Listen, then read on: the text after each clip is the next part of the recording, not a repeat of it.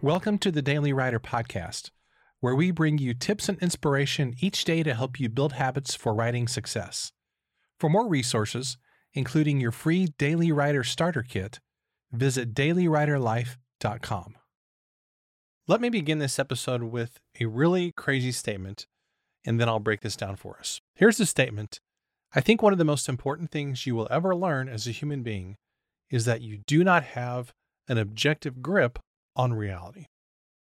Now, again, I know this is a weird statement, so let me explain. I think as humans who perceive ourselves as logical or rational beings, we have deluded ourselves into believing that we see things as they are. We assume that we can see ourselves and everybody else clearly. We trust that our perceptions about our level of talent and other people's level of talent is pretty much on target. But in reality, I think that's almost never the case we tend to underestimate our own potential while we overestimate everybody else's potential.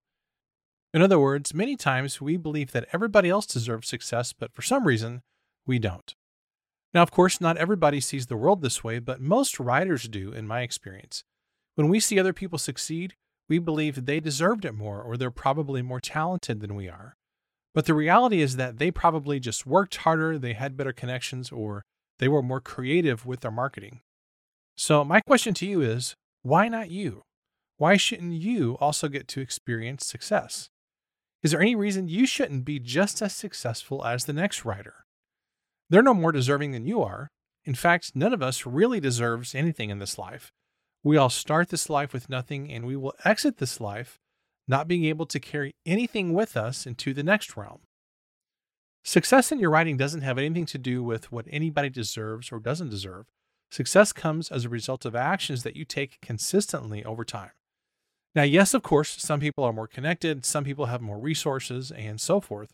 But all that really is irrelevant because we all have the same number of opportunities. So don't ask why them. Instead, ask why not me?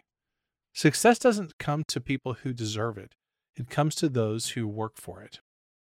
Here's today's challenge do you believe that you deserve to be just as successful as the next person?